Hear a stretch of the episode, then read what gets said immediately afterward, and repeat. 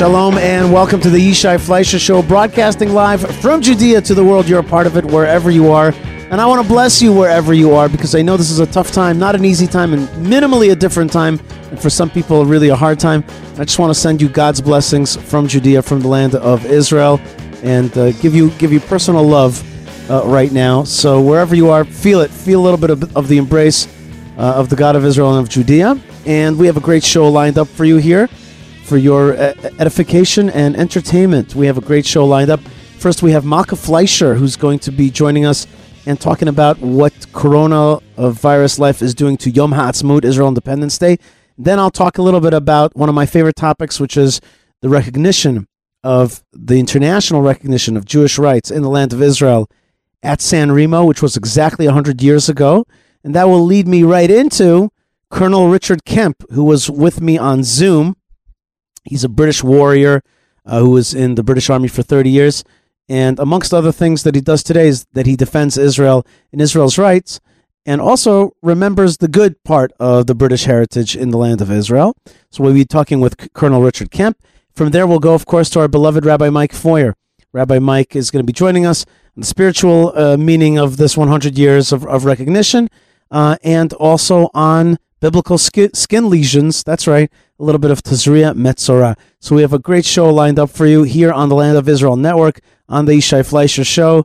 It's great to have you. If you love the show, give us a good rating on whatever uh, podcast system you listen to. That would be great.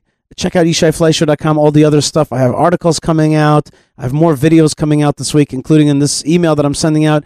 Uh, this week is uh, my uh, Zoom tour of Hebron. So you can come to Hebron. Uh, and you could also come to Hebron when this whole thing clears through Hebron Fund, hebronfund.org.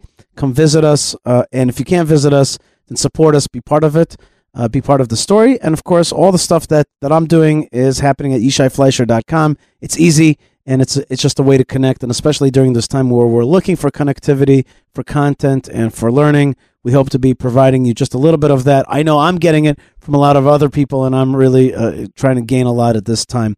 In any case we are in the mode of yom ha'atzmaut yom hazikaron which is israel memorial day then israel independence day uh, and and jerusalem day and then finally leading all the way up to well before that also lag ba'omer which is the uh, celebration of the mystical Torah, and then leading all the way up to Shavuot, that incredible holiday of receiving the Torah. So we're in a we're in a very important swing right now, and I hope the show is going to be part of the, that celebration, including one more holiday, which is 100 years since international recognition of Jewish rights in the land of Israel at San Remo. That's on today's show. So here we go. All right, everybody, welcome back to the Yishai Fleischer Show, broadcasting from my little room that's right. My little room is uh, is where we're all at. Uh, but I have a little workroom here in, in our uh, apartment in Gush Etzion, uh, south of Jerusalem, on the way to Hebron, between Hebron and Jerusalem. And I am joined by my beloved Malka Fleischer. Malka, Here I am, welcome. all the way from the other side of the house. Yes. Did, did you see that meme where they had like the different uh, like like airport codes for live like living room, kitchen. Like kitchen was oh that's funny. you know CTH. you know uh, you know living room was like I didn't uh, see that one. I didn't see that one. LVG. You that's know? funny. I didn't see that, but I did see the uh, before Passover. There was a uh, a meme about like different trips that you can take during Pesach this year, and it was like the laundry, like laundry pile hike. Like climb, climb the laundry pile. That's right. That's right. And there's been a lot like of like splash in the the bath, that kind of thing. There's been a lot of jokes about that. Uh, and there's been like you see uh, the guy who is uh, you know there's a lot of people who pour oil and a little bit of water on the floor and then they that's their new treadmill. That was funny when that came out. Yeah, they, there's a few of those.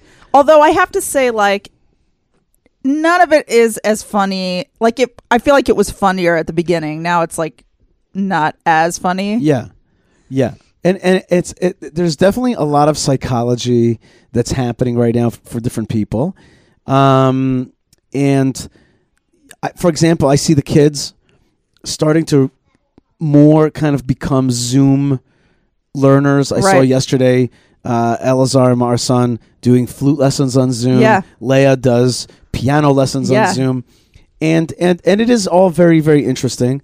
but we really before we get to uh, the cuteness of it or the the, the novelness of it, Novelty. right? The novelty. Thank you. You thank you for teaching me, and and uh, there is a lot of novel things to this novel coronavirus. Right. Uh, but what's not novel at all is human suffering, Right. and there's a lot of people who are suffering, um, and it's it's uh, it's it's so important to keep people in your hearts and in your minds praying for other people. I was very proud of you, uh, Malka, this week because you you had a chance to do some chesed, some kindness, and you went shopping for a, a couple. I wouldn't call them elderly, but an older couple who could use some help. Um, Right. It was very. I, it was a very small thing. I just went to. you the- know what? It was a small thing, but I was, I was, I was even, I was, I felt happy for you, and even like a, a kind of happy jealousy, which I was like, You want to do something nice for somebody. somebody, you did, you did a kindness. I, I'm doing well, you're niceness. keeping people edu- educated and and entertained. entertained. That's right. No, I, I, I, I That's important. I do, I do think that. I do think that. I, I definitely think that. I want to think that people need uh, companionship and and and brain stimulation, and also Jokes. and also a real sense of uh, passion Mhm. and and history. And right now, I am very very passionate. I'm in this like throw of passion. You know, everybody's got like these side interests. I have a side interest that has been interesting to me for a long time, which is like San Remo Accords that led the Balfour Declaration that led to the San Remo Accords that led to the mandate and the beginnings of the state of Israel. It's been something that I've been kind of reading about for a long time and I've formulated a lot of thoughts about. And uh, I'm like suddenly like hyper involved in it because this week is 100 years. Wow. 100 years since the Allied powers who uh, defeated uh, the Axis, the, the defeated the uh, uh, the powers, uh, including the Ottoman Empire, the Ottoman Turkish Empire, and on April 25th, 1920, in San Remo, Italy, they gathered most of them. Uh, the main the the main high contracting parties were called were England, France, Russia, and Japan. Strangely, Hmm. and they got together to talk about what to do with the uh, with the Middle East after the Ottoman Empire was dissolved. Right. What year was that, Yishai? 1920. Right. Well, it was 100 dissolved. years. That's right, 100 years uh, today, and then um, and then two years subsequent, they finally f- finalized what they decided in 1920, which was uh, that there would be this new system, a very interesting novel system cr- called the mandatory or mandates. Right. And basically, this was really interesting. Big old countries were supposed to tutor new little countries into independence. That's cute.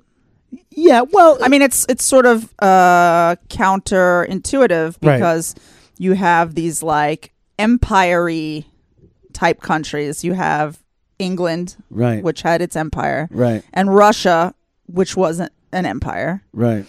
And who else did you say? Japan. Uh, they weren't exactly occupiers.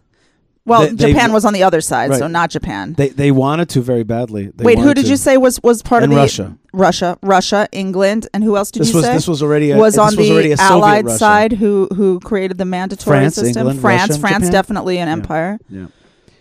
Yep, the, you're right. So, and then they, I guess they like moved away from all that. they were shifting gears. Mhm. It was a tremendous shift of gears.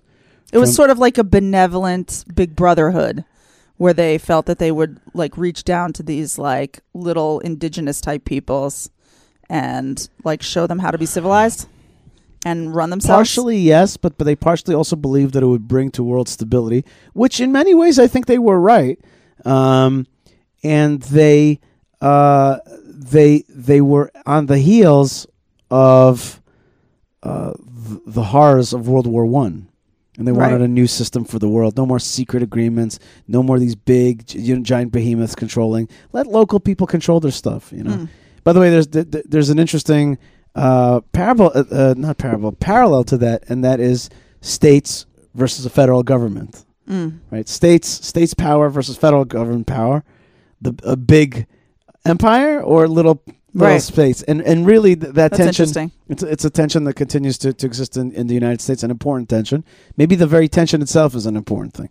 Um, any case, listen, we're not getting into the political philosophy of it all. The, the bottom line is is that It was recognized then that the Jewish people should have a right to have a right, have a historical right, not should have, but have a historical right. and right, that it should be recognized. and that it should be recognized, and that it should be reconstituted, reconstituted From way back when. from way back. But that way back never, never, never was forgotten. disappeared from the, the especially for people, and here's the key: especially for people who know and care and and feel connected to the Bible. The Bible is a key part of the story. right. It's a key, really, it's a key part of the story. It's not the only part of the story, though. It's interesting. You know, I, I love talking with you about this because just talking about it out loud makes it kind of clear to me. There were people like T.E. Lawrence, famous Lawrence of Arabia. Yes. He saw it not in a biblical way. He saw that it was in England's interest to get rid of the Ottoman Empire and to take over their land. hmm And the way that they were going to do it is by empowering regional actors under this idea Who of were self-determination, allies. who were Who would be allies, allies. right? And so the Arabs would turn against Mercenaries, if you will. No, not mercenaries. Well, not mercenaries because No, they give allies. up total control Allies. Allies to, was the right word. to those ple- to allies is the right word. They would be allies. They would be pro-British allies, and he wanted to turn the the Arabs into pro-British allies that would fight against the Turks and the Jews as well, who he saw not very differently than the Arabs. Saw them as regional players Right. who would be favorable. So he didn't have a biblical outlook. It was a geopolitical outlook. Right. Fine. Okay. And then there were people like uh, then there were people like um, um, Balfour, Arthur James Balfour, James Arthur James Balfour, and uh, and also David Lloyd George. These yeah, it's easy to remember. The British it's easy to forget. They, they have a lot of these like names or, or T. E. Lawrence. Another guy that I found that was very important person that that kind of is forgotten by history is Charles Prestwich Scott, who was the editor of uh, the Manchester Guardian, which later became the Guardian, Oh wow. and he he was hyper pro Zionism. Wow. Did you find any of his old articles? You know, Malka, it's interesting. You know, th- there's a there's a Jewish saying, Yeah. "ב- בדרך ש- a rabbinic saying, בדרך שאדם רוצה ללכת מוליכין אותו. Okay. And path the person wants to take, they take him. No. So I was I was in a bookstore, uh, and and the truth is I don't really go into bookstores so much today. Especially these days. Right, and just in general, I'm like, okay, And there's so much to read and Right, so ex- much online and so much to do and be with the kids. and And, the house stuff. is full of books, and it's right. like, you die, can't like don't buy, buy another book. Yeah. But I went into a bookstore to find a certain book, and I didn't find it. And out of nowhere, a wink, wink. you see my winking? I'm winking at you. Slink winked at me. This book by a guy who I semi know. Uh, which uh, his name is Elliot uh, Jaeger, which is sp- spelled Jagger, but it's Jaeger, like Jaegermeister. Yeah. Cool. And the book is called The Balfour Declaration.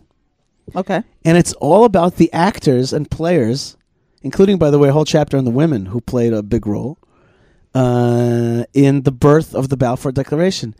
And I was like, all right, I'm going to buy it. So I bought it. Wow. And what what a world I swam into. You know, what a world, what a world of, of, of people and rabbis and Herzls and Jabotinskys and Weizmanns and, and all these amazing, amazing people that like fought tooth and nail. And really, really, and, and, and people that I didn't really know much about. Nachum Sokolow and, um, and others. So I was just like, wow. Oh, And the Rothschilds, various, various Right. Rothschilds. And the people who were against, by the way, some, some Jews, the, some of the biggest opponents to Zionism Oh, were well, Jews. And and I can even understand where they were coming from. You know what they were coming from? No. They they thought that their local achievements of like becoming a great British citizen, a French citizen. Ah, it would it would like make them the Jew again, and they Right. didn't want to be the Jew again. By the way, it happened in the Arab countries. In the Arab countries, the minute Israel was announced, right? They the were like, Arabs "Get out of them, here! You're not us anymore." I have spoken to many an old Jew who lived in Arab countries, in Afghanistan, in Yemen, in Iraq. I've spoken to them, and they all told me the same thing, Malka. I'm telling you, I spoke to them myself. They said to me, the Arabs told us, Ruhul Quds, Go to Jerusalem. go to Jerusalem. Get out of here. Yeah, you got By your the way, leave place. us all your stuff right. and your house Yeah, and and, and but- your business and get out. and your jewelry. Ruhul Quds. Go to Jerusalem. That's what they told them. When I when the guy in Afghanistan told me that, I couldn't believe it. Like in, everywhere. Afghanistan, Bichlal. Yeah, Afghanistan used to be a really nice Wow. place. So the the bottom line is that and they did. They did. They. They definitely did, and they were encouraged to do yes, so. in very very emphatic terms. So anyway, Malka, all this stuff has has uh, has really uh, risen up in my heart about you know something that happened hundred years ago, and I've been involved in the last few days in all kinds of broadcasts dealing with that, uh, including my own broadcast Hmm. of that I'm course, you, together. you're not really uh, like so far. I haven't seen anything aside from speaking to you. right, Not that I'm Mrs. Read every newspaper, right. but aside from speaking to you, I haven't seen anything about San Remo. And in general, I don't think so many people know about the San Remo Accords. Most of the time, when people talk about the foundation of the State of Israel, they go back to the UN partition plan. That's right. They do go back to the UN partition plan. That's right, uh, and and that is a big mistake because the UN partition plan was valuable in that 33 countries at the UN, you know, recognize that there should be a, a Jewish state anywhere in the land of Israel.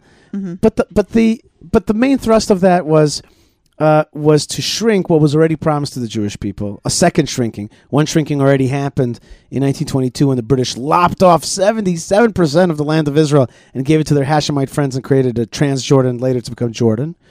Uh, and then this um, uh, UN partition, this this UN uh, uh, uh, expeditionary kind of commission about Palestine basically came up with this idea of partitioning uh, the land of Israel, and the Jews were really against it. Everybody was against it, but they agreed because they said, okay, you know what I mean. That, that's um, uh, th- th- that's the, the the what do you call it? Like, no, what's the word I'm looking for? Like, like let's take what we can get, type of thing. Right. It's uh, you, you needed something. You needed to. The, we had just all been killed by the Nazis, and they needed some place to be. Right.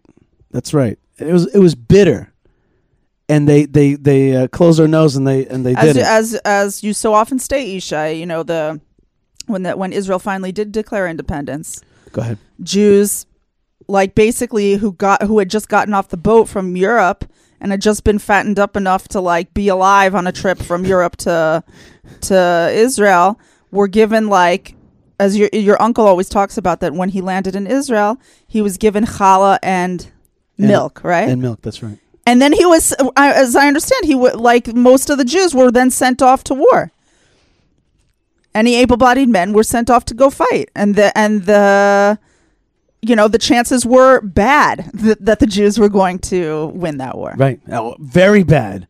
Very bad. And Mo- here you had these people who just came out of the ashes, and they were about to go right back to the ashes. and and many did. Right? We lost one percent of the population. Wow, wow, wow. Six thousand men died. Six thousand people died wow. In that war. That that was Israel's most tragic war, and there was like six hundred thousand people in the country. Right? It was like like everybody knew somebody that died. it was like not even Jerusalem. It was like not even the population of Jerusalem today. Yeah. Jerusalem today is a million people. So, um, gosh, gosh, gosh, gosh. So, Yishai? yeah, no, no, uh, Hold it, hold it together. no, I'm holding it together. But the, so you're absolutely right. The partition plan. I'm glad you brought that up because you reminded me of, of a good point that, that I'm a- added into the article just now. Took a note. But like partition plan did did not did not did not give birth to Israel. It was the catalyst for uh, enunciating is announcing Israel's uh, independence. Yes, so it has a place in in the in in history. Right. It, it- yeah, it started. It started the wheels turning, basically. Oh, Like it the, started, but at that moment, it, no, but uh, yeah. the you know uh, the, triggered the it. machine was Right. was uh you know assembled, and Right. someone had to turn the key on. Yes, yes, yes, absolutely. So, so that was uh, that was uh, um, so forty seven. The nineteen forty seven partition plan was also a a General Assembly resolution. So, no teeth in the General Assembly by law. Resolution was just it was just an idea. It wasn't even a real thing, and it was rejected by the Arabs. So these three things Rejected strongly. rejected strong these things and but they actually rejected it both verbally and in a, uh, and Physically. and physically attacking Israel so it was a non-starter the whole thing is a fraud the the the the, the UN resolution What about San Remo? How did the Arabs re- react to that? well that's a, that's a good question and the answer is that there were different Arabs at the time also some I guess they were in the business. They were in the midst of getting their own care that's packages. exactly it it's So they were like they were all standing to benefit at that time Right, from right. from all these and good the deals. vision was very equitable. When Israel was going to be born, so were three Arab new Arab states. Iraq at the time was called Mesopotamia. right. Syria in Lebanon, and later also part of Israel was going to become Jordan. So four Arab countries were born at the same time that Israel was born. So the idea Someone was, everyone was feeling very like right, and there was even some they were on the receiving end. right, there was Everyone some felt- camaraderie at the time as well, and the sense, you know, now now now let's be truthful. Soon after started horrific Arab riots. right. The 1920, 1920, yeah, in the and then 1920s there were so 1920, that's 21, certainly, and then 1929, and it became bad. And Right. sadly, so that does not seem to lend itself to the notion that Arabs were okay with the idea of No. Israel creating a state here. no, they were not okay with it. Okay, they were not okay with it, as I've written many times. It's against their religion. That's the bottom line. It's against the the religion, and and if you don't understand that, you don't understand the situation. It's against their religion to have a powerful Jewish state in the midst of their uh, land that they think that they've controlled in the past. So that's uh, that, that that they they definitely were not happy about that. But it doesn't matter because the Arabs are not the whole story here. Right. The Ar- Arabs buy in or not buy in is not everything. It's just not everything. okay. The, the the real story was the full international recognition of Jewish rights in the land of Israel by the international community, and and that happened there. Just like as we said before, both recognition of of our historical connection and reconstitution. These were important things, and I wish to God that uh, that that a lot more of these ideas would be prevalent today. By the way, in the original mandate was an idea of uh, that there would be there would be Jewish land purchase, and that that the England had to help create close settlement, quote unquote, uh, of Jews in the land of Israel, and that there would be also a law of return that Jews from all over the world would have the right to come to this place, et cetera, et cetera. And one thing that like is unbelievably up for debate today. I I still can't believe that it's up for debate, but it is up for debate today, which is that Israel would be Jewish. Israel was going to be Jewish, and Jewish. You, exactly led to my next point. And but what about the Gentiles living in the country? What about they the would they would be treated well and and be provided for civilly. Civil and religious rights were to be guaranteed, but not political or so political or national rights. Meaning to say, you could be a resident. It's called in Israel we call it ger toshav. Ger Toshav, you would be you would be you'd have all the rights and opportunities, but you want to be a voting member because you've got your Israel's country's Jewish. right. Israel's And Jewish, that's like written into the law. right? Not by. We're not this. This Jewish state is not Jewish because it's a majority of Jews. In fact, when all this stuff was enunciated, we were a minority. It was understood that this place was going to be by charter, by by its very We're changing it, yeah. Right. Making That- a change. that's it's going to be the Jewish state this area, and not because you're a majority or a minority or whatever it is. It's, it's not by that. It's not. It's not. It's not. It's not by. And and Churchill wrote a letter. He said it's not by sufferance but by right. It's your right. It's your land. So you get to take it. Okay. And the Arabs living there, God bless them. They have every right for their civil and religious rights. Right. Uh, but but their states are other, and they're here as they they right. were It's never. not like you can have your property necessarily just ripped out of your hands. Abs- absolutely not. Your property was going to be protected. Any case, um, Malka, it's been busy, busy days at Chevron. There's a lot of meetings because we're trying to do something for Yom HaZikaron. Oh, that's nice. And there's uh, and and the state of Israel is actually locking down for Yom HaZikaron. Although I saw that um, culture Miri, uh, culture minister Miri Regev really fought for local municipalities to be able to do fireworks displays. Right. I hope that Chevron will do a fireworks display. That's from the plan, Marat yes. And we're trying and to you film should it. like film it and possibly I don't know if you'll be able to do a live stream or whatever, but I hope that people will at least be able to see and and uh, throughout Judea and different cities. Now you're not supposed to congregate and go see it. Right. Um, but the idea was that, look, you, it's very interesting, Yishai. Yom HaZikaron, Israel Memorial Day, and Yom HaAtzmaut, Israel Independence Day, are very, very high on the national observance scale. Right.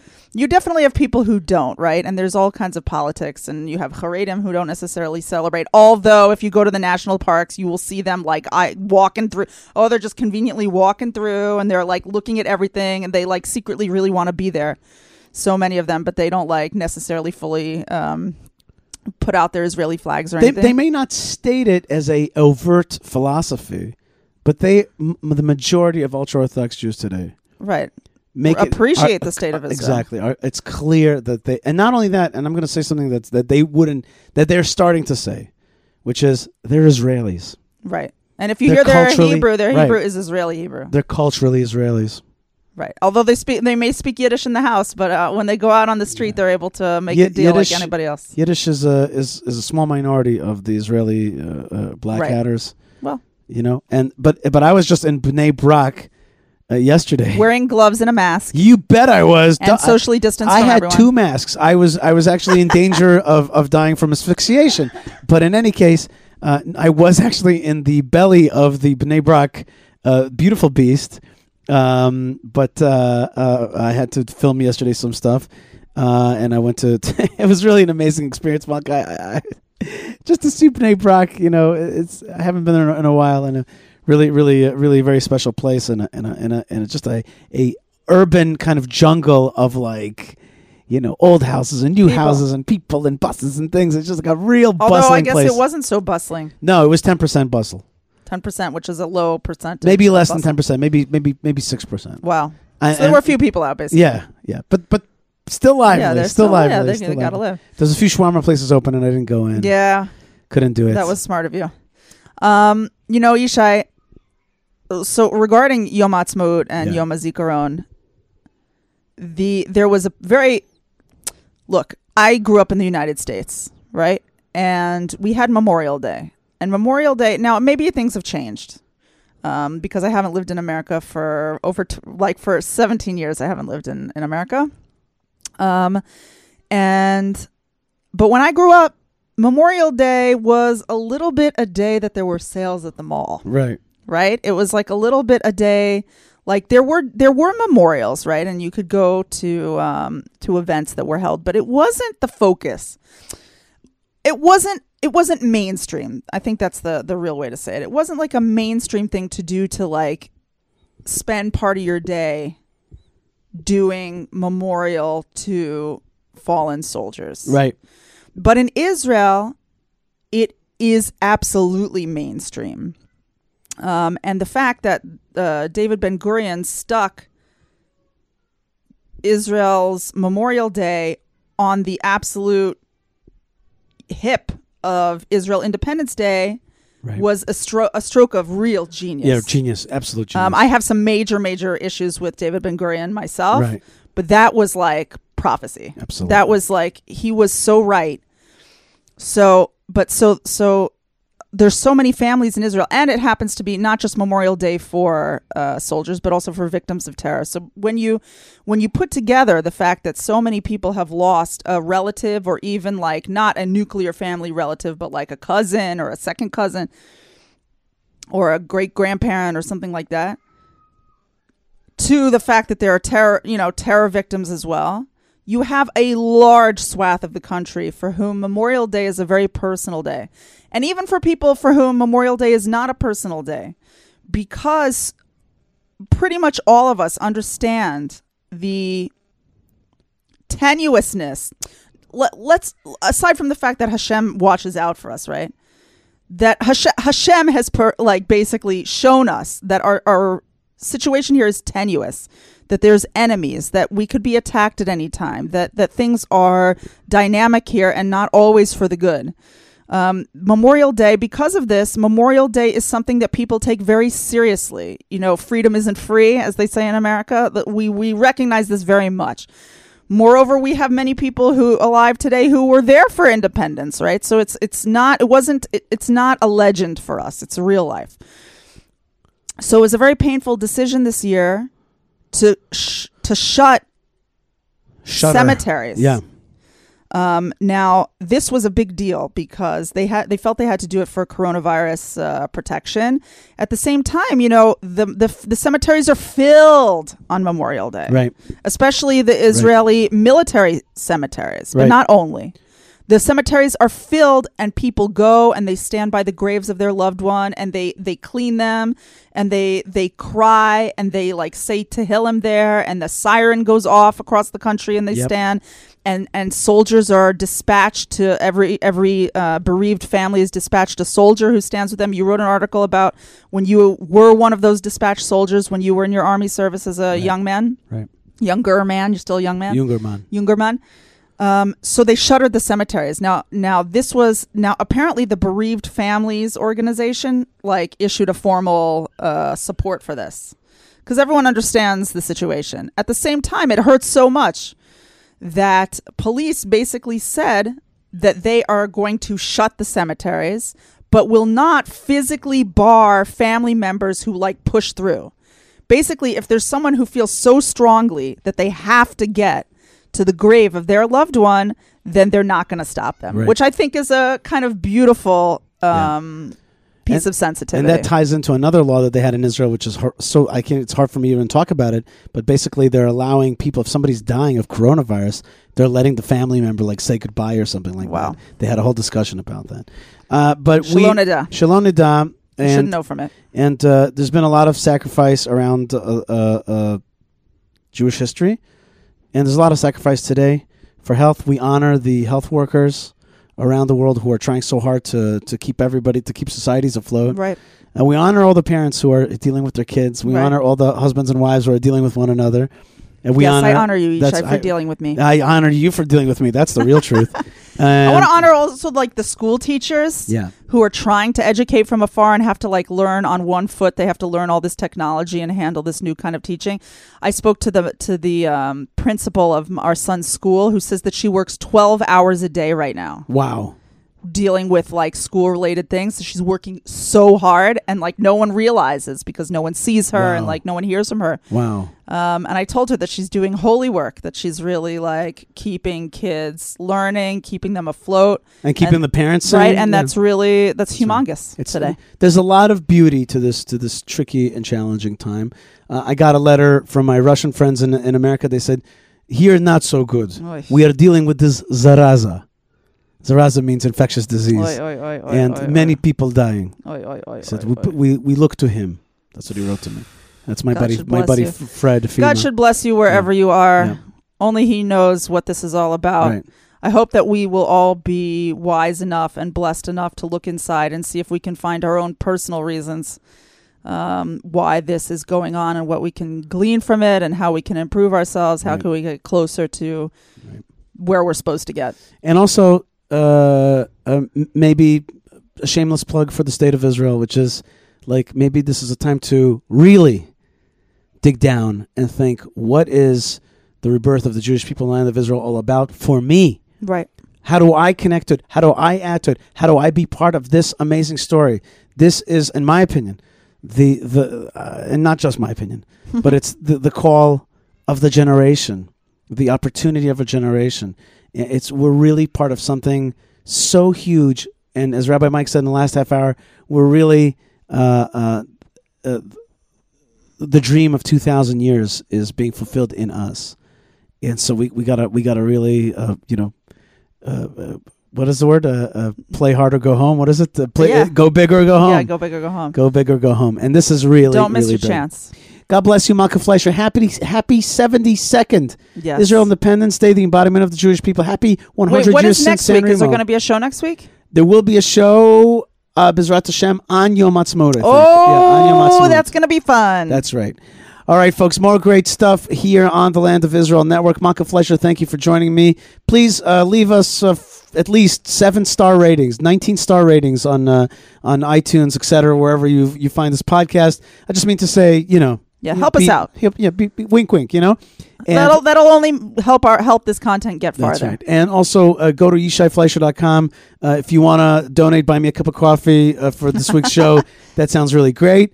Um, and check out our sponsors, Hebron Fund, hebronfund.org, bringing the Jewish people back to Hebron in many different ways, including touring you in English when there's regular tours. And also check out this week I had did an awesome, uh, an awesome YouTube uh, Zoom then to YouTube video of a tour of Hebron. I'll be sending that out. Oh, That's right. Forward. Yeah, that's gonna be really fun. That'll fun. be something nice to do on Yom Ha'atzmaut with your kids if you're out there somewhere. That's that's right. wherever That's you are. Good idea, Malka. And uh, and uh, check out Tchelet, True Blue Jews. Uh, we got to get Jewish some new seat for the kids. Ishai Shavuos. That's right. You're right. Thank you. We got to order that today, and that's the blue string. That's T E K H E L E T dot com. And also check out Jewish Press, jewishpress.org, uh, who does a great job of getting the show out to the world. God bless you, Malka Fleisher, and you. Continued you too. health for you and for uh, this family and for all the families of Israel and lovers of Israel around the world. Looking forward to all of you coming back to Israel. I know there's so many of you. Not just virtually. Not no, actually, and like I want to hug. That's right. As we say, as we say in, in Corona life, next year in person. Right. More great stuff is on the way. God bless. Stay tuned, stay strong, stay connected, and shalom. Shalom.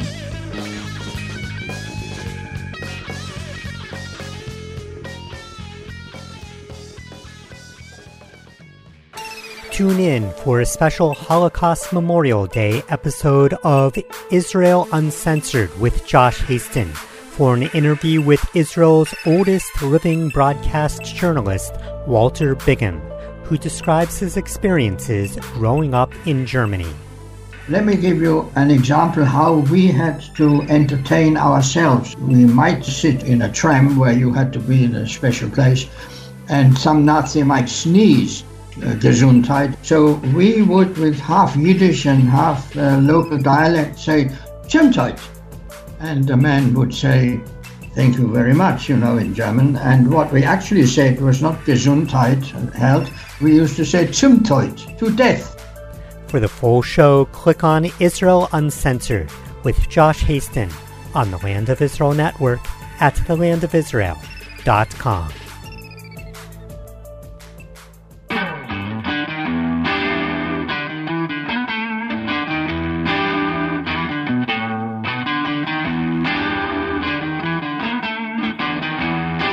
All right, folks, we are celebrating 100 years since the San Remo Accords, which was the first and, and maybe deepest international recognition of Jewish rights in the land of Israel. And this segment, I am joined by Colonel Richard Kemp. Richard Kemp, Richard Kemp is a retired British Army officer, served from 1977 to 2006, completed 14 operational tours uh, around the globe.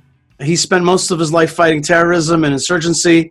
Uh, he's commanded British troops on the front lines, including Afghanistan, Iraq, Balkans, and Northern Ireland. Uh, he even shared an intelligence group. Maybe not everybody in the world knows about it, but it's kind of famous in England. It's called the Cobra Intelligence Group, which is responsible for coordinating the work of national intelligence agencies, MI5 and MI6. That's cool stuff. His book, Attack Red State, about war torn Afghanistan, was a, a Sunday Times bestseller. But for the purposes of this discussion, it's also important to know that Colonel Kemp is an outspoken critic of the international community's stance on Israel and regularly writes and comments on this issue. He's involved with several pro-Israel organizations. I've heard him speak about this many times. And in the sen- and in a sense, for me, uh, Colonel Kemp is exactly a throwback to those incredible men that lived 100 years ago and desperately wanted to see the reconstituting of the Jewish state in the land of Israel for various reasons. For various reasons. We're going to get right to that in a second. Colonel Kemp, welcome to the show. Yishai, thank you very much. It's uh, it's really good to be uh, your guest on this, and um, as always, it's great to be talking to you. Even though I can't see you in person, I can see you on the screen, and it's really good. As you pointed out to me just now, you're always a fun guy, so it's a great That's right. pleasure. That's right. That's right. And I, and I love your room back there. It it really there's a lot of uh, war type of uh, paraphernalia there. You've really been in battle for for more than 30 years now with your other battles that you're in, and it reminds me of some of the great generals of the past. For example, General Allenby. And General Allenby is is uh, leading the British in World War One, pushing back the Ottoman Turks, and he's coming up the coast from Egypt. He's coming up to, to, to Jaffa. He's coming through Gaza. He's fighting there, having a tough fight, coming up to Jaffa. And finally, he's making it up to Jerusalem. And all the while, when he's, when he's in process, there's already um, a kind of uh, effort to turn on the idea that the Jewish people are going to be given the opportunity to reconstitute their presence in this land after the British free this land from the Turks. So I kind of wanted to ask you about your perspective on, on 1917, you know, 1960, 1917, those ideas at the time, and that, and that British general who's walking up to Jerusalem, and when he finally gets off to, Jeru- uh, to when he finally gets into Jerusalem, dismounts his horse in order to give respect to this holy city. The um, the year 1917, I think, probably was the most single most significant year uh, that led to the recreation of the Jewish state eventually in 1948. Um, and there were two things really, and you've you've certainly touched on one of them, and you've also touched to an extent on another one. Two things occurred in 1917, which um, which led to the, I think more than anything else, to the recreation of the Jewish state. The first of them was the the Balfour Declaration, the the British government's policy decision to to encourage uh, and enable the establishment of Jewish national homeland in the then uh, land of Palestine. Um, and, and, secondly, and, and I think actually at least as important, possibly more important than the Balfour Declaration, was the campaign you just spoke about, General Allenby's campaign to throw the Ottoman Empire out of Palestine and other parts of the Middle East um, and, and reconquer it, conquer it for, uh, for Britain as part of the war effort. Let's not forget that that campaign was part of a defensive war after the Turks attacked the British in Egypt. Um, so it was a defensive campaign in which the British were victorious. When I say the British, obviously it wasn't just British, British, British. It was also Australians, New Zealanders, people from other countries as well, part of the British Empire fighting. Um, and one element of, of that battle, which which isn't really well known over here. It's probably well known in Israel, but isn't too well known over here. Was the the, the role of uh, Jewish people from Palestine that formed an intelligence group called Nili, and Nili was a fundamental uh, element of General Allenby's success. Without the intelligence that was passed by Nili, um, the Aaronsohn family, um, who were the, the, the, sort of backbone of Nili, without the intelligence passed by them, uh, General Allenby's own chief of intelligence uh, has said that he would not have been able to win that conflict uh, in the way he did. Eventually, may, maybe one, but with few, many more casualties, and it would have taken longer. So that's a fundamental thing. And the other point I think we should um, bear in mind when we talk about this subject is that uh, not in 1917, but the next year in 1918, um, when Allenby concluded his campaign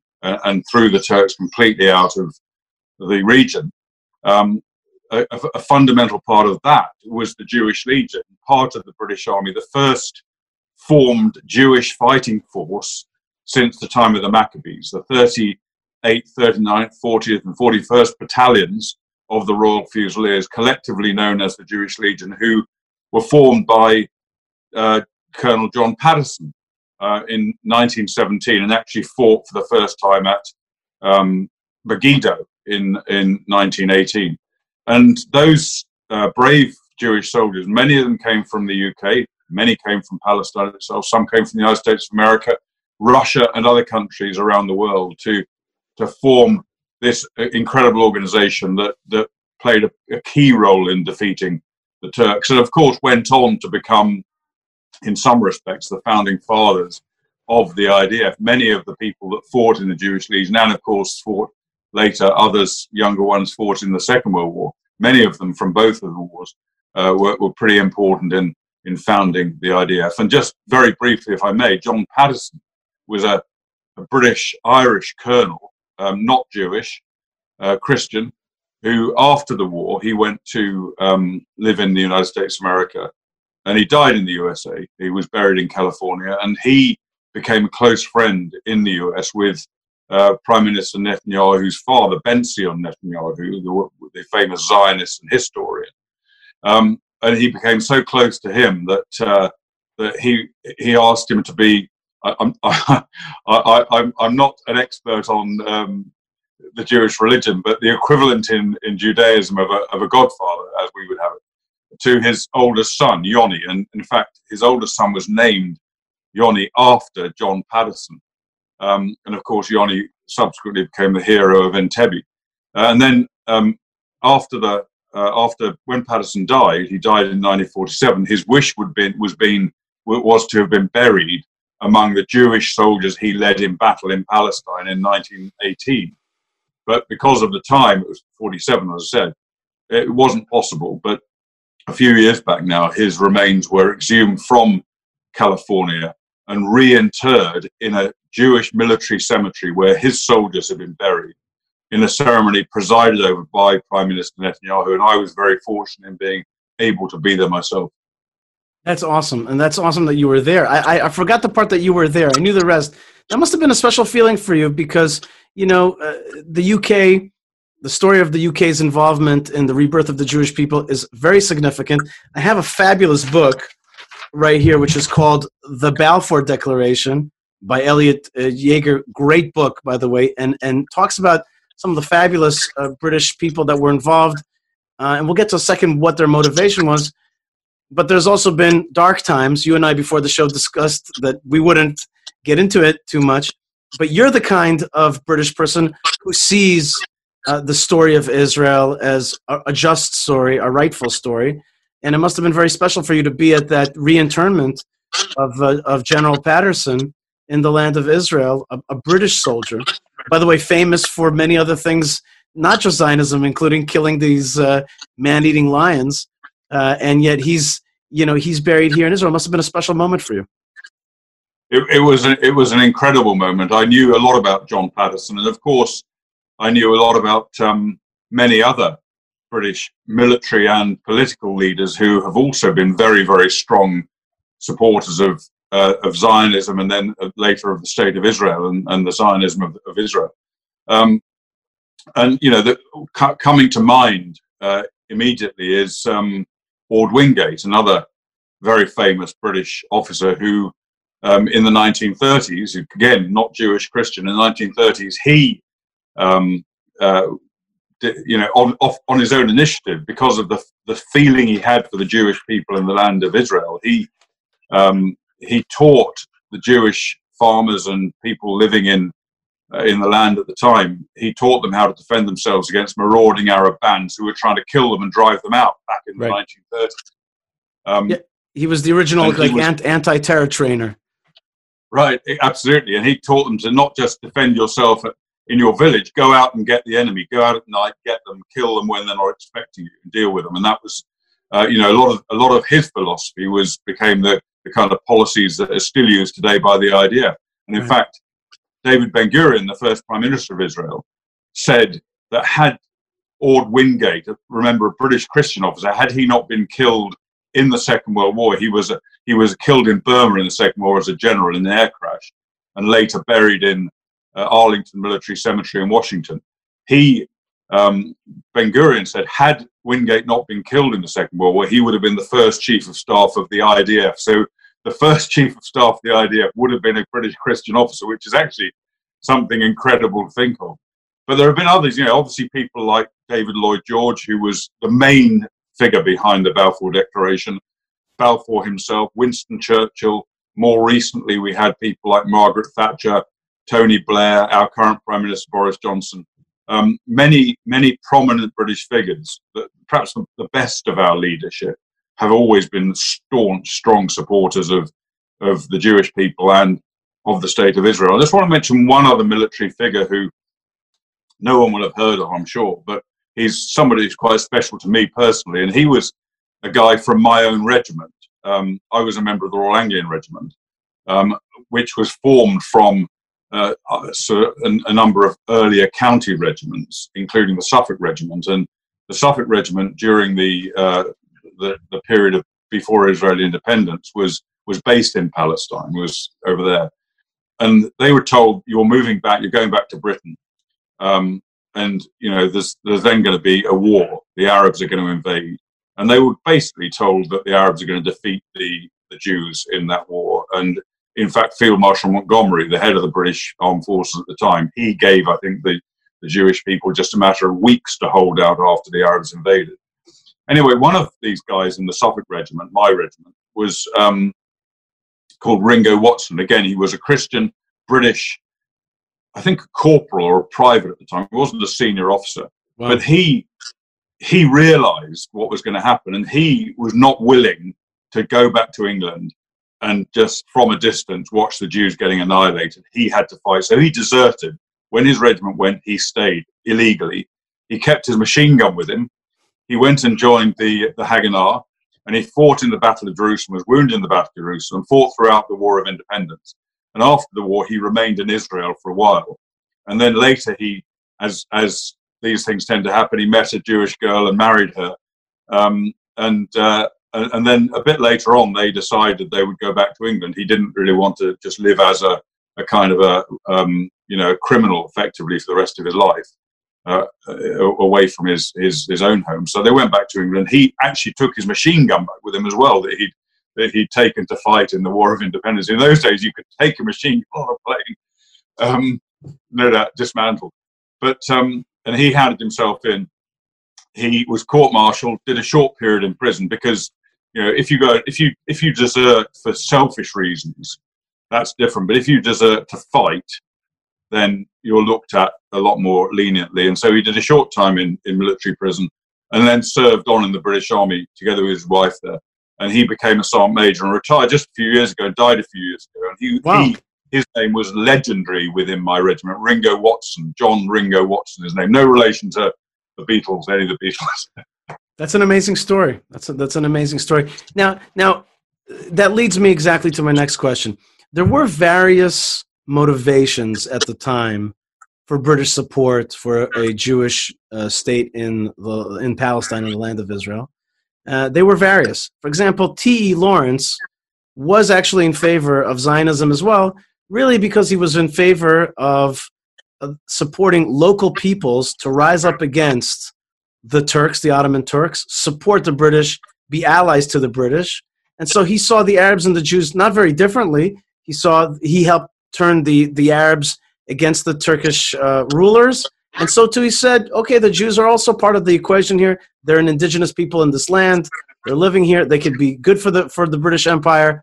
And he supported both of those indigenous peoples as, as having self determination and, and turning turning against the Turks. That's one very geopolitical reason. Another geopolitical reason was that the UK wanted continued control over the Suez Canal and the uh, friendly Jewish state, the proto state, would help them ensure control over the Suez Canal. But then there was one other motivation. There's others, but, but one clear one, which was a love and a connection with the Bible. And you had that with uh, David Lloyd George. You had that with Balfour. Uh, these are people who were steeped in biblical tradition, in in reading the Bible. Uh, Balfour's mother read him the Bible every night, and uh, they they recognized these places, and they felt that this is their great, and here it also bifurcates into two different rationales. One is the great opportunity to reconstitute the Jewish Commonwealth, and another one is to fix some of the wrongs that were perpetrated against Jews by Christendom, and they felt themselves to be emissaries, people who could fix a kind of uh, fix a historical wrong, right a historical wrong by doing this thing. And they were very, very passionate. So I wanted to ask you a little bit about these various motivations of the British Empire at the, at the time in 1916, 1917, 1920 uh, at the San, at San Remo uh, for for the creation of a Jewish state. Yeah, I mean, there's no no question at all that that it, the mo- motives were were varied, including self-interest on the part of the UK. Um, and I should, you know, I should just say again that um, it was really Lloyd George, the Prime Minister, and remember he was fighting a tremendous fight in the First World War. It was it was certainly not the the, the outcome was certainly not um, uh, able to be foretold. It was there was no absolute definite uh, you know prediction that we would be victorious in the First World War. Many many thousands and thousands of British soldiers, American soldiers, later French, uh, were being slayed in the war, as well as Germans, of course. Um, so it was a terrible time, and you know, I mean, I think the challenges, even even today, challenges faced by, for example, our prime minister over here, Boris Johnson, and your prime minister there, Benjamin Netanyahu, with the coronavirus thing, I think pale into almost insignificance compared to the the tremendous challenges he faced. So he was looking for every possible um, way he could of of achieving victory, and uh, you mentioned the the, the, the desire to uh, maintain control of the Suez Canal, obviously very important. But another very important thing was to um, was to, uh, to, to keep allies on side and try and harness our allies around the world. And and the Jewish people were seen, Jewish people in the United States, I think in particular, but also elsewhere, were seen as being fundamental to that because they they played in, in many cases they played significant roles within their own society and I think that that was part of the motivation, not not the whole motivation at all, but part of the motivation for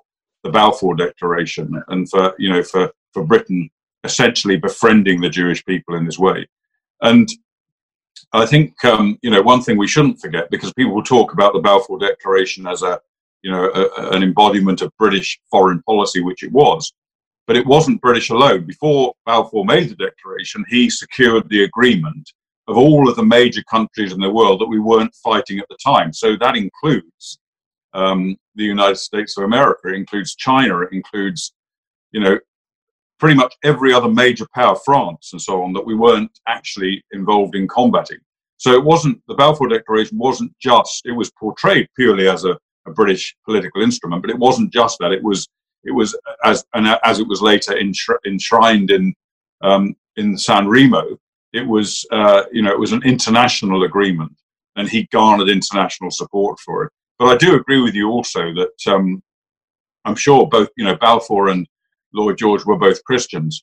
Uh, and Lloyd George, in particular, he was a Methodist from Wales, and he saw a lot of commonality in both the religion and in the nature and character of his own country, Wales, with the, the you know the future Jewish state.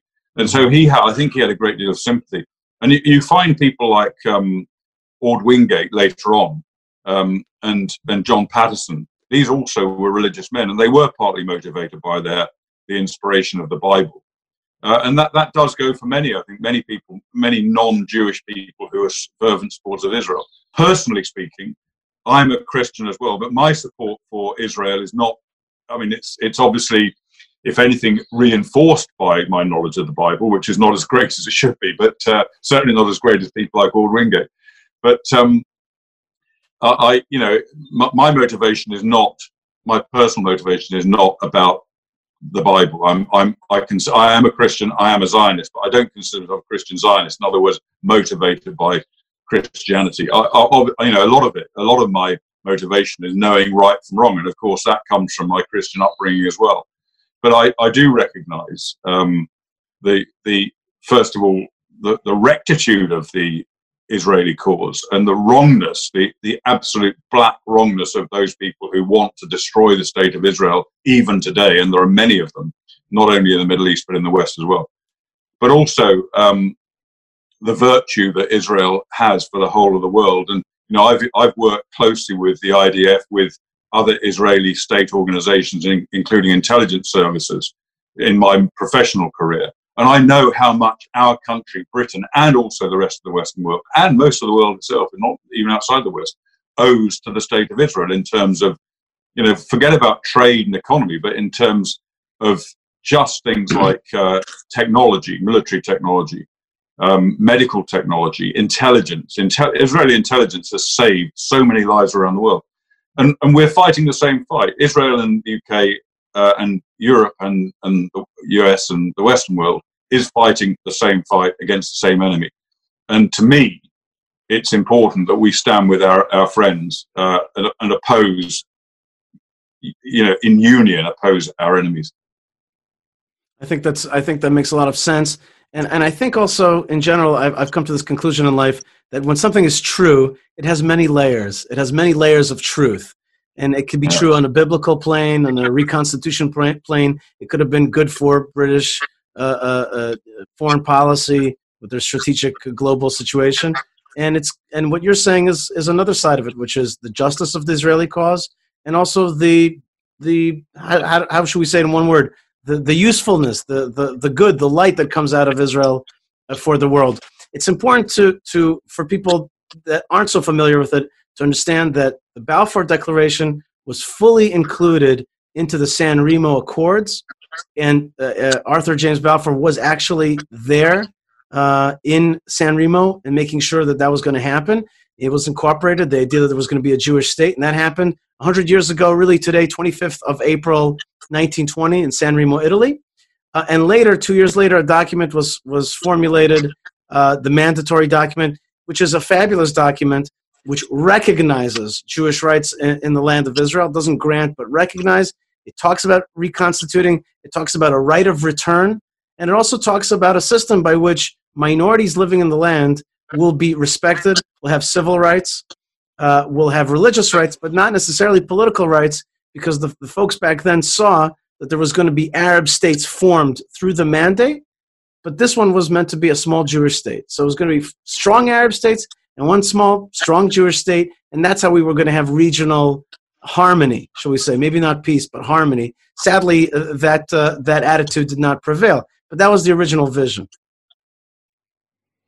Can I can I also, Yishai, can I can I make one further point, which sort Please. of complements what you said, which is that um, not only was the the Balfour Declaration um, made essentially made part of a legal treaty at San Remo, and then in the British mandate or the the, the, the League of Nations mandate for Palestine um, handed to Britain, but also the, the the the rights of the Jewish people as well as other pe- the Arab peoples in their in their countries were enshrined in the Charter of the United Nations when the United Nations was first found. So the legal rights of the Jewish people to to to their own homeland in the land of Palestine, now called Israel, um, then called Israel as well, but uh, but you know that uh, more widely known as Palestine by that, um, i- is is it's not just a, some anachronism from history. It was it was enshrined in the UN Charter, um,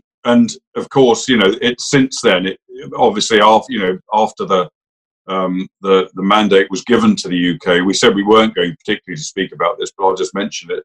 After the mandate was given to the UK, the UK reneged on that mandate, and why did the UK renege on it? Because the UK come in, came under enormous pressure from the Arab population in the Middle East uh, to restrict Jewish immigration or even prevent any Jewish immigration into the land. And Britain succumbed to that pressure, I'm afraid to say. Churchill hated it. Churchill stood up against the government as it as it sort of caved into this Arab pressure.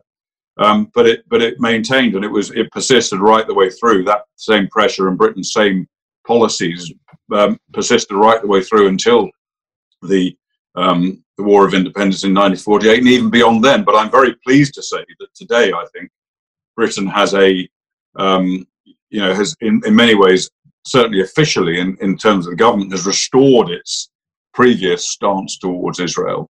We're, we are, you know, I'd say Britain and Israel, apart from maybe Britain and the US, we are two of the closest allies. And it's, it's, it's based partly on trade and economy, partly on military and intelligence cooperation. I don't think there's any closer intelligence allies in the world than, than Britain and Israel, the United States, etc.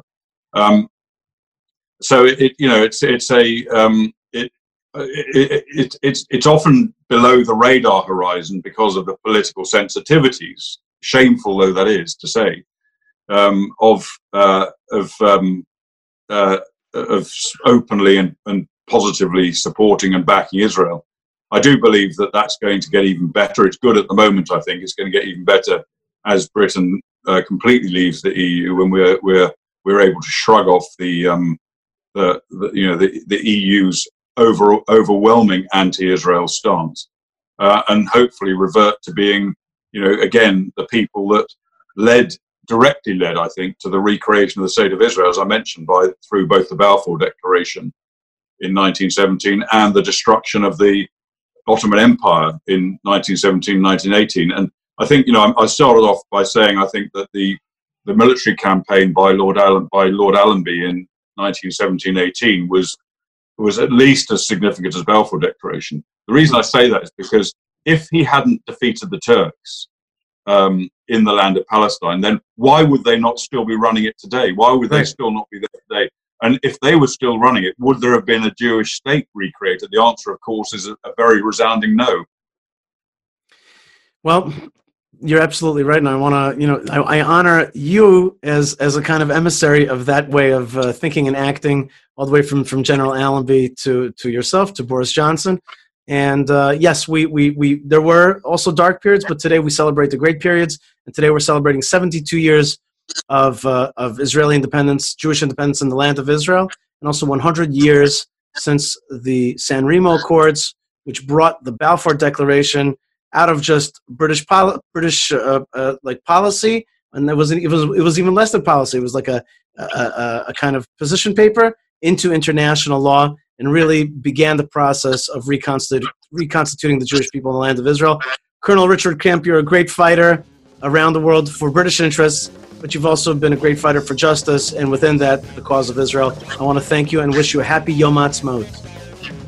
Thank you very much. It's a great pleasure. Great pleasure speaking to you. I hope to see you soon in the promised land. That's right. As we say, next year in person, right? I hope this year. very good. Richard, thank you so much for being with us. Thank you very much, Yishai.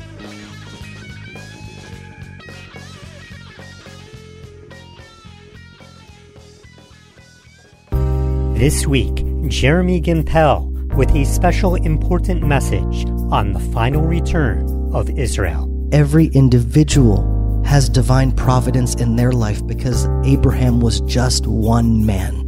He was one family, and the Jewish people are an extension of just this one promise given to one man. And as his destiny unfolds through us, the world sees that everyone has a destiny. For the full show, click on Jeremy Gimpel on the Land of Israel Network at thelandofisrael.com.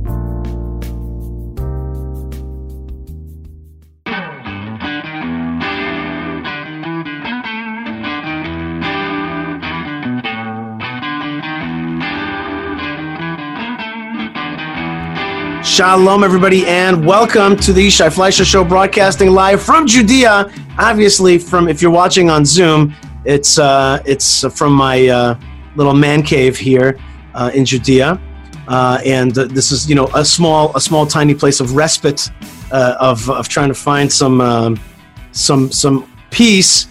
Uh, because there are two kinds of people in this world: ones with small children in the house, and ones that don't have it. And I am of the of the kind that have children in the house, and so is Rabbi Mike Feuer, who joins us. Rabbi Mike, shalom and welcome.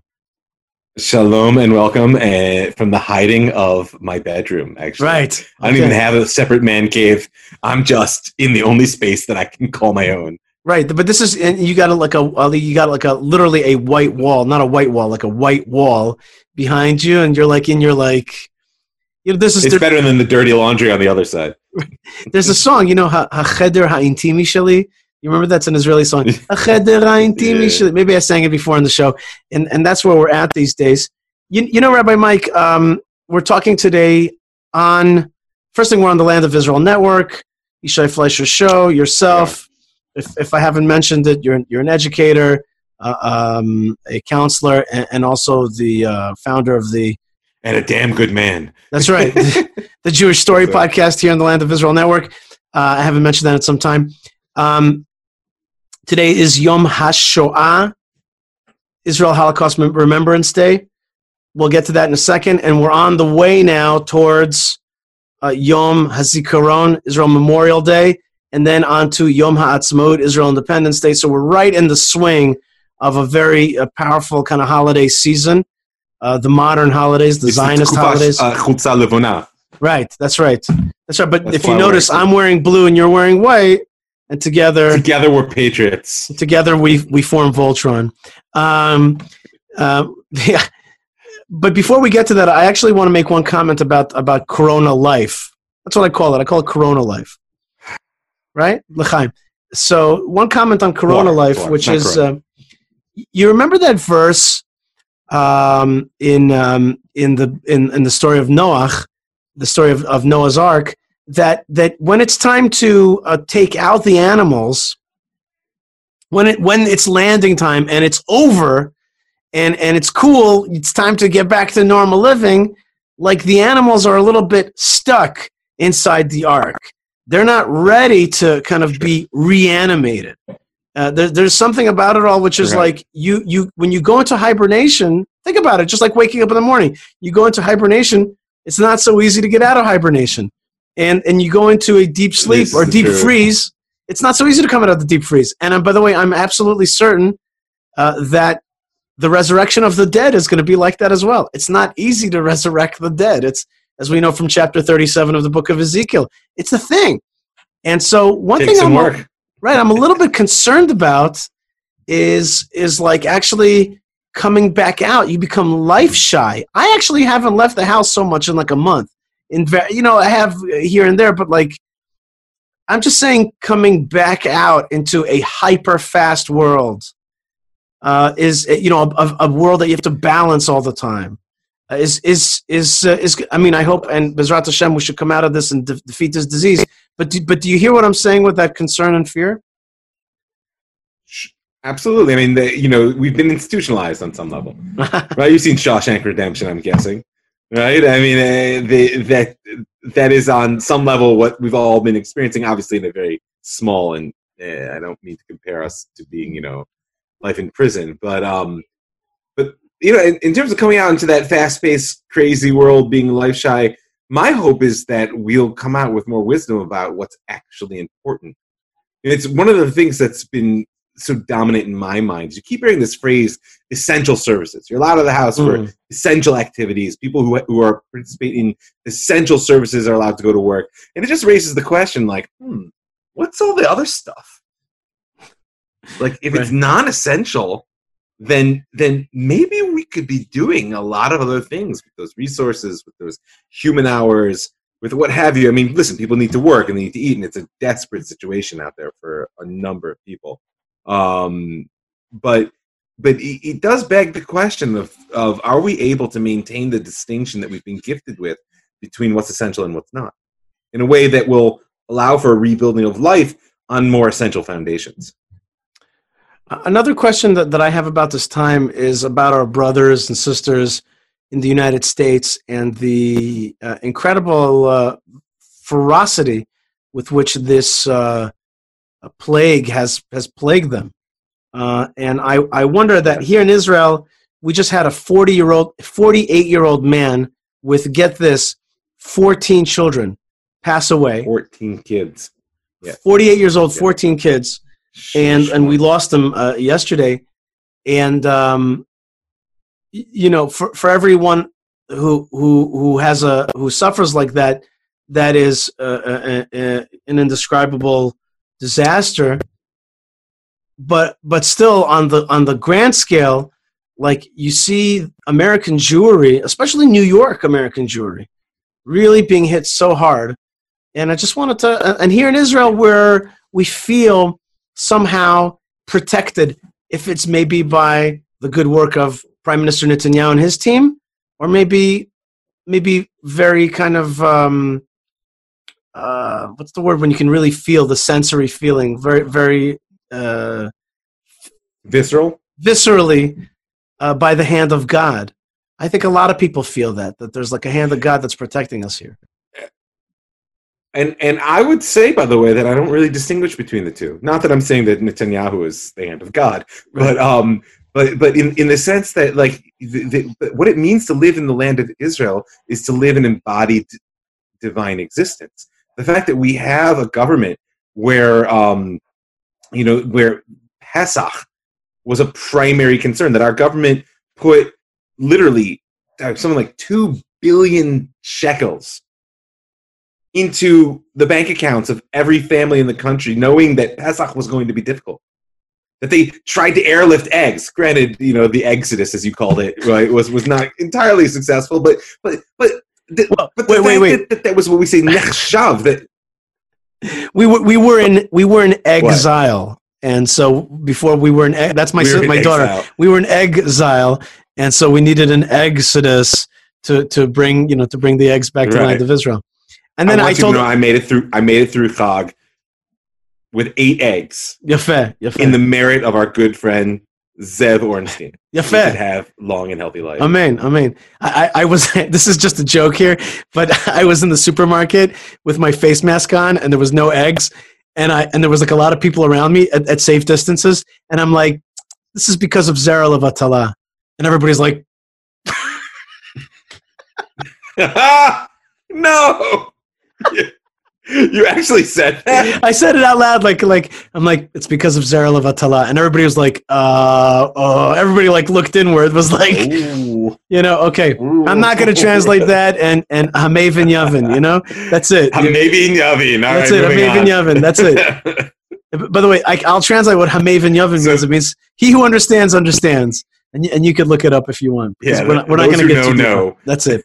Uh, speaking no, we ain't going speak, speaking of uh, of uh, of plagues, uh, we have a Torah portion um, that um, that talks about um, that talks about skin lesions and lesions on the house and and le- and different kinds of lesions. It's it's one of the more cryptic Torah portions. Um, there. And it's a twofer. It's a two for the, this year because we do not have a leap year, so we're reading Tazria Metzorah. It starts actually with uh, with with birth, with Jewish birth, and with the offerings that a, that a woman has to bring um, after after after bearing after bearing a child, and and different uh, different uh, korbanot, different offerings depending if it's a, if it's a girl or a boy. So that's how the Torah portion starts out with, which is in a sense you know quite hopeful.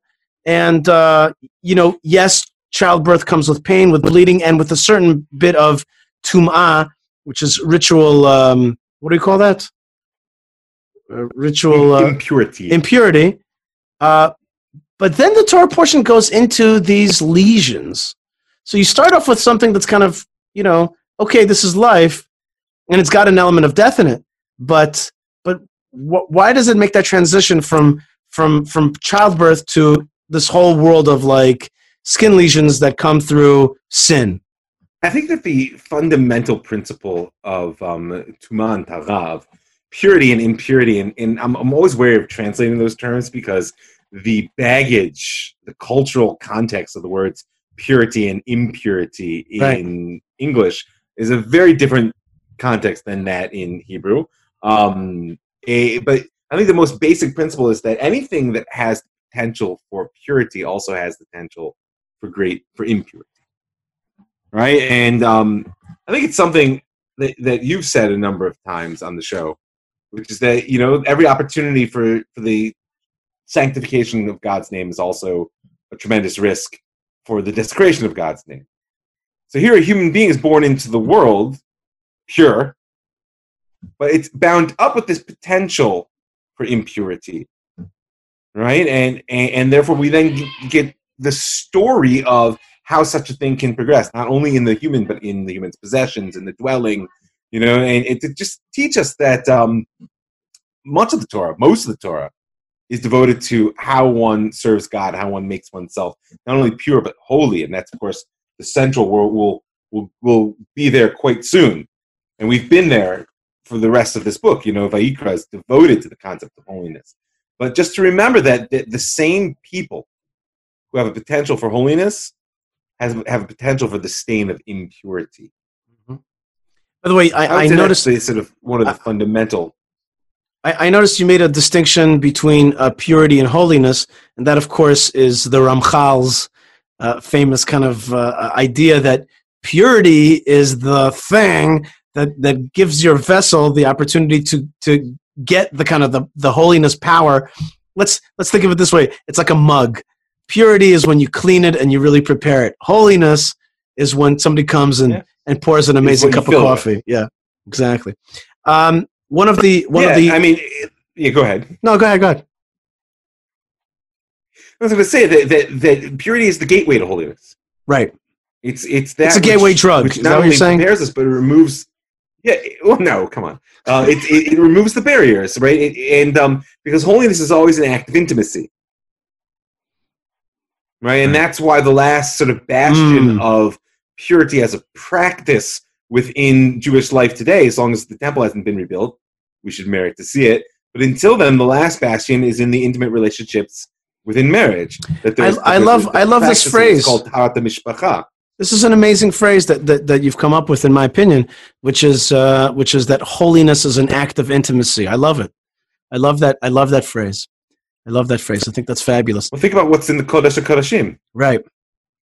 Mm-hmm. Love. That's at the heart of it. And Intimacy you and, can love. only ever be there alone. right. Right. Yeah, and you can only ever be there alone. So so I just I just want to tell you a little story. Um, my uh, my kids um, got for one of their afikoman presents or whatever they got uh, uh, this triad of of DVDs uh, about uh, I forgot what it's called Night at the Museum. It's with Ben Affleck, not Ben Affleck. What's his name? Oh gosh, Ben. I forgot his name. Night of the Uh, Living Dead. You got your kids Night of the Living Dead. What? No, not not Night of the Living Dead. The- the- Sorry, I misheard you. I know it's it's it's this night at the museum. Ben Stiller, that's what it is. Basically, it's got like an Egyptian tablet, a magical tablet, and that tablet brings the whole museum to life at night times. so it's got a shtickle of uh, it's got a little bit of, of you know these uh, silly ideas of like Egyptology and stuff, but really it's a nice movie and it's very fun and all those things come to life if it's you know the animals and uh, all kinds of miniature people and all kinds of stuff that's found at the Museum of Natural History comes to life. It's really fun. But my my son says to me, "Was this tablet a real thing?" Says my son to me. So I said to him, "Absolutely not." But there is a tablet like that. I said to him, there is something like that that gives life to things. So he said to me, what? I said to him, a mezuzah. I said to him, the mezuzah is affixed to our, to our doors and it brings the energy of God into our life and it turns us from just uh, kind of uh, talking animals to really people who follow the ways of God and bring God into their, into their house. And I said to him, so, so there is a tablet like that that enlivens us and, and, and makes us from mere bones and, and flesh into, into really spiritual creatures, the mezuzah. And, and then I told him uh, also the difference that I think between a mezuzah and a tefillin. I said to him, the tefillin is the man's scroll. Man, ostensibly, man is on the move. He's out. He's, he's out there working. Uh, while the woman, I don't mean this uh, uh to limit anybody, but archetypally I'm speaking, the archetype woman energy is like she's the, the, controller of the house. The house is her. The house is a kind of womb where everything kind of grows. Uh, and so she's got the scroll, and the men have the scroll, and, and these scrolls are affixed to our to our basically to our to our homes and, and our bodies, uh, and they and they enliven us. And he really liked that. He really liked that. He really felt. Uh, that, that, like he gave him a and I and I tried to give him the image like look at this this is a glow like imagine it lighting up and lighting up this room and lighting lighting up our life so, so that's a, that's a, little bit of that act of intimacy that, that, that you spoke about. Speaking of homes, there's also mitzora on the homes. There's also this, this lesion on the houses.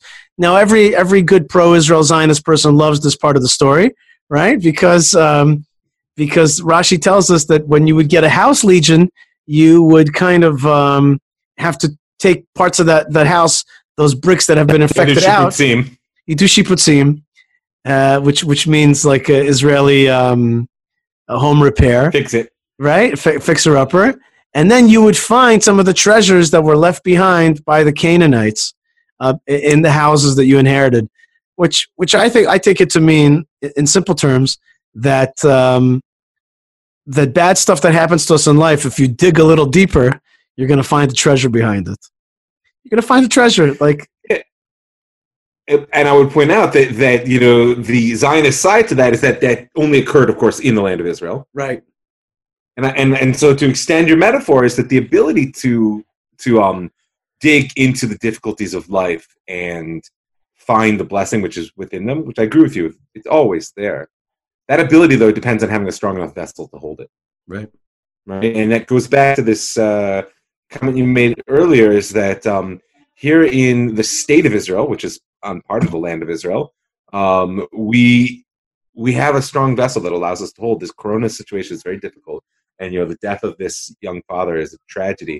But but but we're we have the, the, the vessel here to hold this situation in a much stronger way than our brothers and sisters in America because they're not sovereign. Mm-hmm. They're a minority within a country which is yeah. struggling with a very real challenge.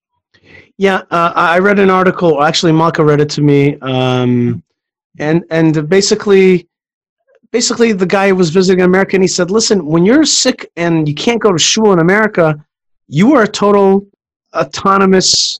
You you are no longer bound into the the general." thing because you don't have the thing that, that envelops you and brings you together, which is the synagogue, that central uh, th- that central mechanism to bring Jews together. And so you've you're left totally um, detached. Obviously, Hello? there's there's great efforts at Chesed and you know great efforts at Chesed. By the way, like for example, somebody told me I heard this also that that the Satmar Rebbe turned the whole Beit Midrash into a hospital. Just closed down wow. the Beit Midrash, turned it into a ventilator hospital for his people. So wow. that's so there is great Chesed, but still though, uh, th- there's definitely a challenge out there uh, uh, when you're when you're facing the situation more more alone than we feel here in Israel speaking of, of feeling alone and challenged, today is Yom HaShoah, one of the most powerful days uh, on the Israeli Jewish calendar. And it remembers uh, the six million. And it, and it more than remembers the, uh, you know, when you say the word six million, it starts to sound a little, I don't know, you know, when it when it gets down to stories and the Israelis, yeah, exactly. You you made the fly over the head sign. When you, when you um when you get down to nitty gritty stories, you are so touched and moved. And the miracles, the miracles. So last night I was watching Israeli TV, and they had these great, great films about about what happened in the Shoah, and one of them was about this little Hungarian lady. When I say little, she was little. She's one of the youngest survivors because she was born in Auschwitz. In 1944, she was born in Auschwitz, and and her mother hit her. Yeah, it, she was literally born a few weeks before liberation, and her mother hit her, and people helped, and she hit her in in, in newspapers. Now this little girl couldn't walk for years because she was so malnourished, and I think she only took her first steps at the age of seven, something ridiculous. And people said that she wasn't going to make it, and she ended up having two kids, and uh, and she goes to to uh, to Auschwitz like every year, every other year. What and had a beautiful granddaughter with her what what a story of of of of uh, of, of unbelievable self-sacrifice to survive. And and that that like that was my Yom HaShoah that did it for me you know what I mean? Mm. that really really did it for me. I want to tell you one more thing about Yom HaShoah. On Zoom you can see it. Do you see this picture behind me? Oops I moved the wrong way. Do you see this picture Rabbi Mike behind one? me? The one the yeah, one uh, Akedat Yitzchak? Yeah Akedat Yitzchak Isaac? Yeah. yeah it's a needle point of Akedat Yitzchak not everybody likes it because it's a little raw I But- personally love it, but I don't like needlepoint. Well, guess what? Sorry. Malk and I were reading Isaac Bashevis Singer, and he was telling the story of of this kind of needlepoint of Akedat Yitzchak. He mentioned that. Oh, He mentioned this thing. So, so, so, and, and the reason I say this, the reason I point to this is because you, you're going to love this story. Rabbi Mike, you're going to love this one. I had Christiane Amanpour at my house when I was living in Jerusalem, right? Remember that Uh-huh. famous TV show?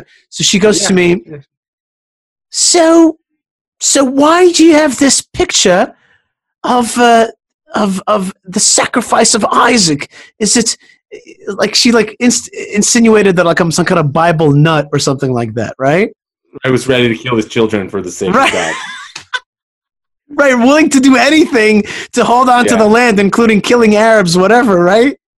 And, and your own children, right? Right, my old chil- right, exactly. You're willing to put your children in this dangerous situation because you guys are crazy like Yeah, yeah. Abraham.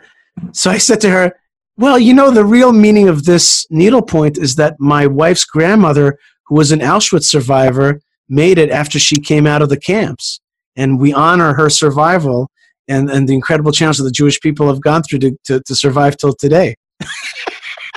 That's it. I didn't say another she's, thing. she's like, she's like, cut. Yeah, exactly. It was like moving, moving on. moving on. I didn't Moving make on. it into the interview. moving on. So, so just, just, uh, just for a second, this, this, these, this triad, Yom HaShoah, Yom HaZikaron, Yom HaTzmaut. Tell me a little bit about that, uh, that thing. And, and, oh, and coupled with that is, I guess, the Shabbat of Pesach, where we read about the dry bones, the dry Yes. bones, which is really a vision of the resurrection of the Jewish people in the land of Israel after some kind of huge disaster where there's all these dead Jews and they're reborn, re-embodied, as you say.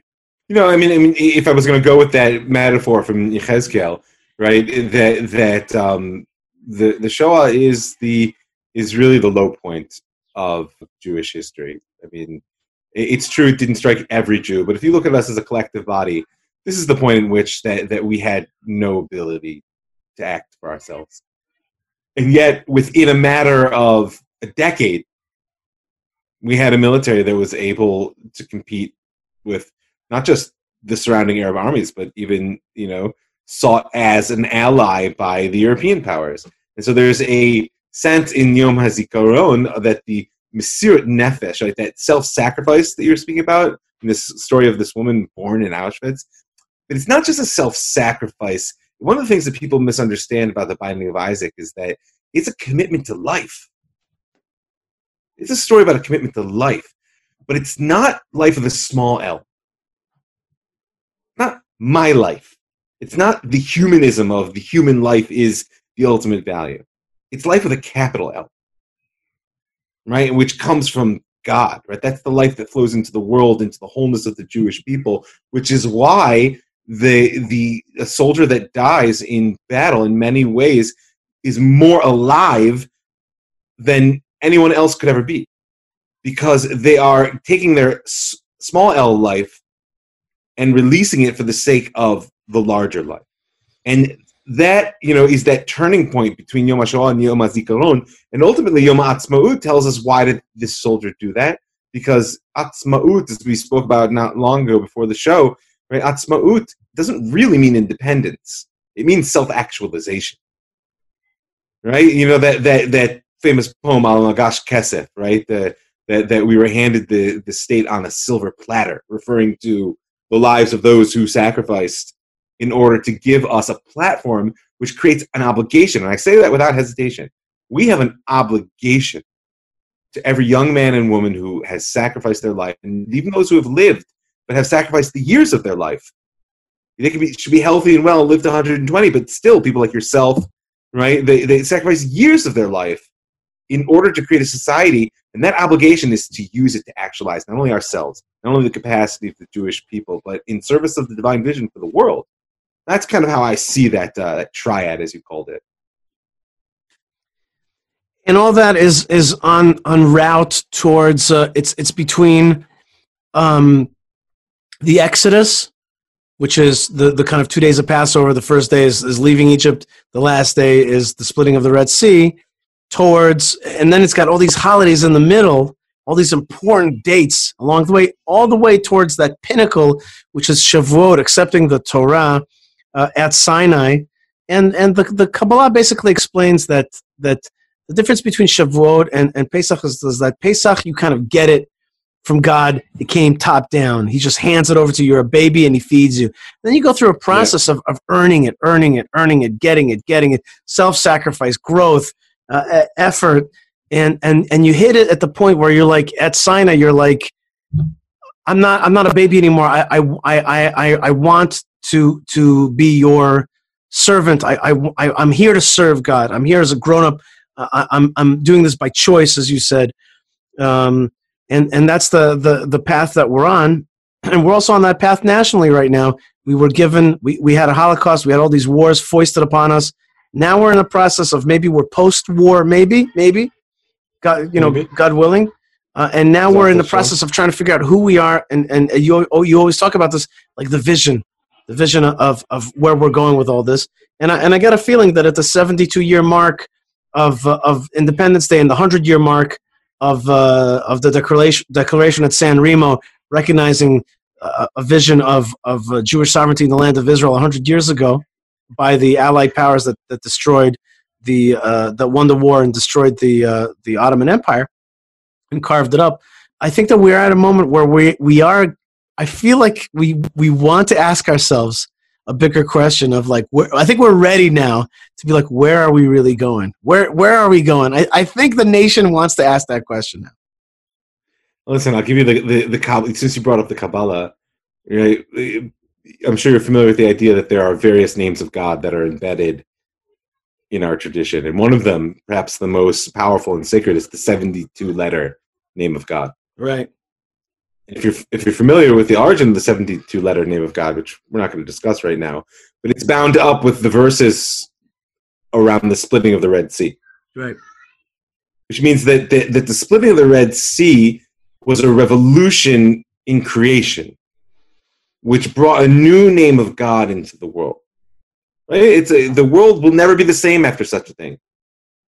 Right? And in the same way, the 72 years of Israel, I really feel like is an invitation to say, well, what's the new name of God that's come into the world with the birth of the state? Mm-hmm. and not just as a as a as a new like term for reference to the deity. That's not what it means. It's a name which allows for a different consciousness, a different way of being in the world. This is one of the challenges that we face as a people is that we haven't really internalized how fundamentally different the world we live in is than the one whose wisdom that we've inherited. And I'm not one of these people that says you should chuck out the baby with the bathwater and we should just start again. But I am a believer that we need to actually ask the deep questions about how do we embrace our tradition while at the same time moving forward into a future which is in many ways new. And I think that that's part of the struggle and the conversation that we need to be having right now. It goes back to this Corona situation. Right. So much that wasn't working for the world could fall could fall by the wayside right now, or we could get let out like you know kids. You know, you've been seeing these jokes that all these people in their um in their sort of like 50s and 60s have been writing on social media. Wow, I feel like I'm a kid again. Gas is cheap and I'm grounded. Right? Um, the like the, we could very easily just go right back when we get out of our rooms. My hope is that we won't. My hope Yeah. is that we'll really take this opportunity and think about how the world will never be the same again. Yeah. I, I think I think Good. you're right. I think it is a massive opportunity. I think a lot of people have done introspection. I, I do foresee people coming out and saying to themselves, okay, I got my 50, 40, 30, 20 years to live. I'm going to live it. I'm going to live it and Yeah. in every way. I'm going to learn that Torah. I'm going to make that aliyah. I'm going to buy that apartment in Jerusalem. I'm going to, I'm just, I'm just going to go crazy. I'm going to, I'm going to ask that girl to marry me. You know what I mean? I'm, I'm you know, Yeah. I, I'm, I'm not going to be afraid. I'm not going to be afraid. Uh, and I think people are going to, I think there's Or to I'll be tighten that. I said I won't let my fear stop me from living Mm. my life. good. Because, I like that. Because you know sometimes fear is just reality, Yeah. Yeah. but It's not easy to have to of fear. prevent you. That's what courage is. Yeah, no.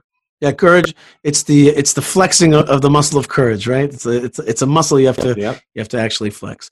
Okay, so Rabbi Mike, I want to uh, wish you a um, a powerful um, uh, Yom HaShoah memorial.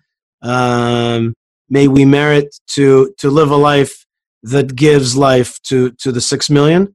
Uh, uh, and thank you for also mentioning the the the the the the, the, the life the the enlivenment or the I don't know how to say it the, the, the, the those who sacrificed their lives for the state of Israel for our defense.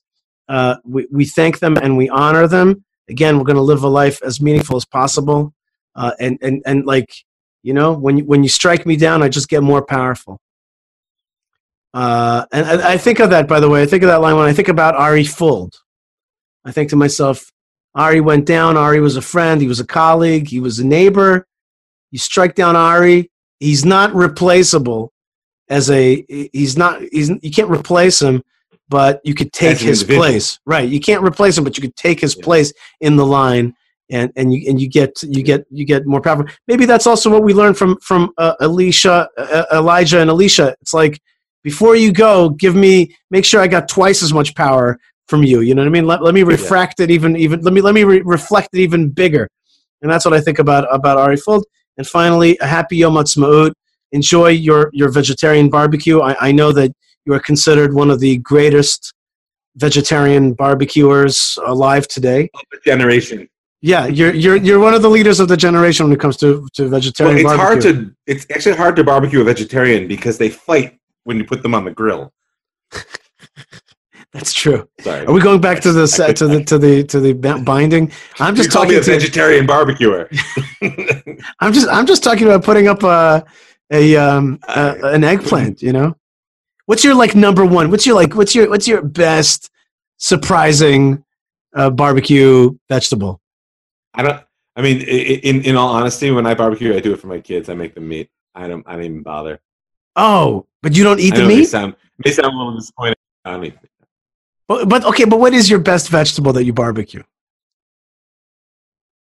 Uh, I I- I do like roasting peppers and uh, on, on the on the grill. I think that that's probably. It's simple. Yeah, I thought you were going to say squash or something. You know. All right. Yeah, you know, I mean, I, I just, I just feel like you know, the grill is not a place for a vegetarian to really seek their sustenance. That's just how I feel. Okay. Well, I want to bless you. I want to bless you with sustenance, and I know that you're going to be eating meat when the Beit Hamikdash comes. So, so, I, so I, so I hope that you eat meat soon. Wink, wink. Amen.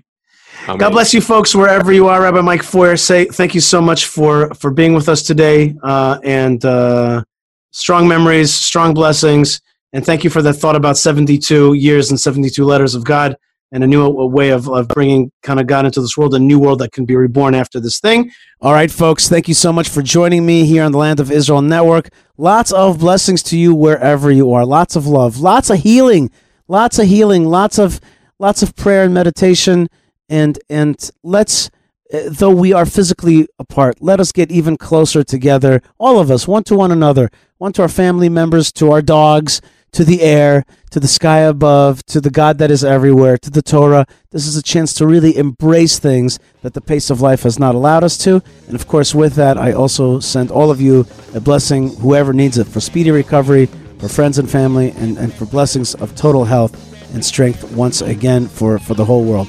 God bless you, folks, wherever you are. Shalom, and thank you for being with us.